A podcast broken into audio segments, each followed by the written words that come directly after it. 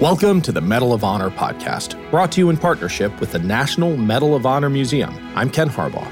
In each episode, we'll learn about a different service member who has distinguished him or herself through an act of valor. Ernest Janson was born on August 17, 1878, in New York City.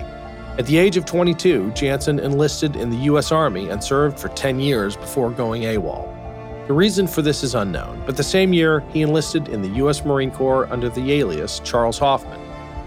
In 1914, Hoffman was honorably discharged, but immediately re-enlisted and was promoted to sergeant later that year after the start of World War I. He served aboard the USS Nebraska and the USS Nevada.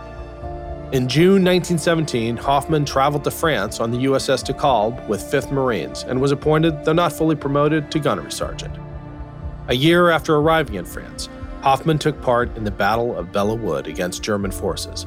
As his company was consolidating its position on a hill, he spotted a dozen enemy machine gunners crawling towards him. Hoffman charged them, bayoneted the enemy squad leaders, and forced the rest to flee.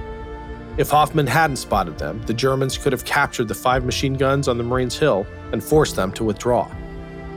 Hoffman was severely wounded during the attack.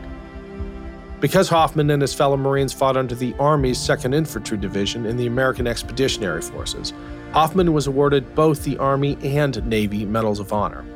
His other American awards include the Silver Star, Purple Heart Good Conduct Medal, and the World War I Victory Medal. His foreign awards include France's Médaille Militaire and Croix de Guerre, Italy's Croce al Merito di Guerra, and Montenegro's Medal of Military Bravery, all for his actions at Belleau Wood. Following the war, Hoffman reenlisted and served as a recruiter in New York City. He was later promoted to gunnery sergeant and assigned to Marine Barracks, Quantico, Virginia. During Armistice Day 1921, he served as the Marine Corps pallbearer for the burial of the unknown soldier.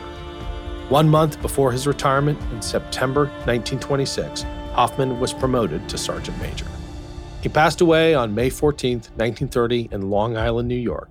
It is uncertain when Hoffman returned to using his birth name Janson. However, both of his Medal of Honor citations are awarded to Gunny Charles Hoffman.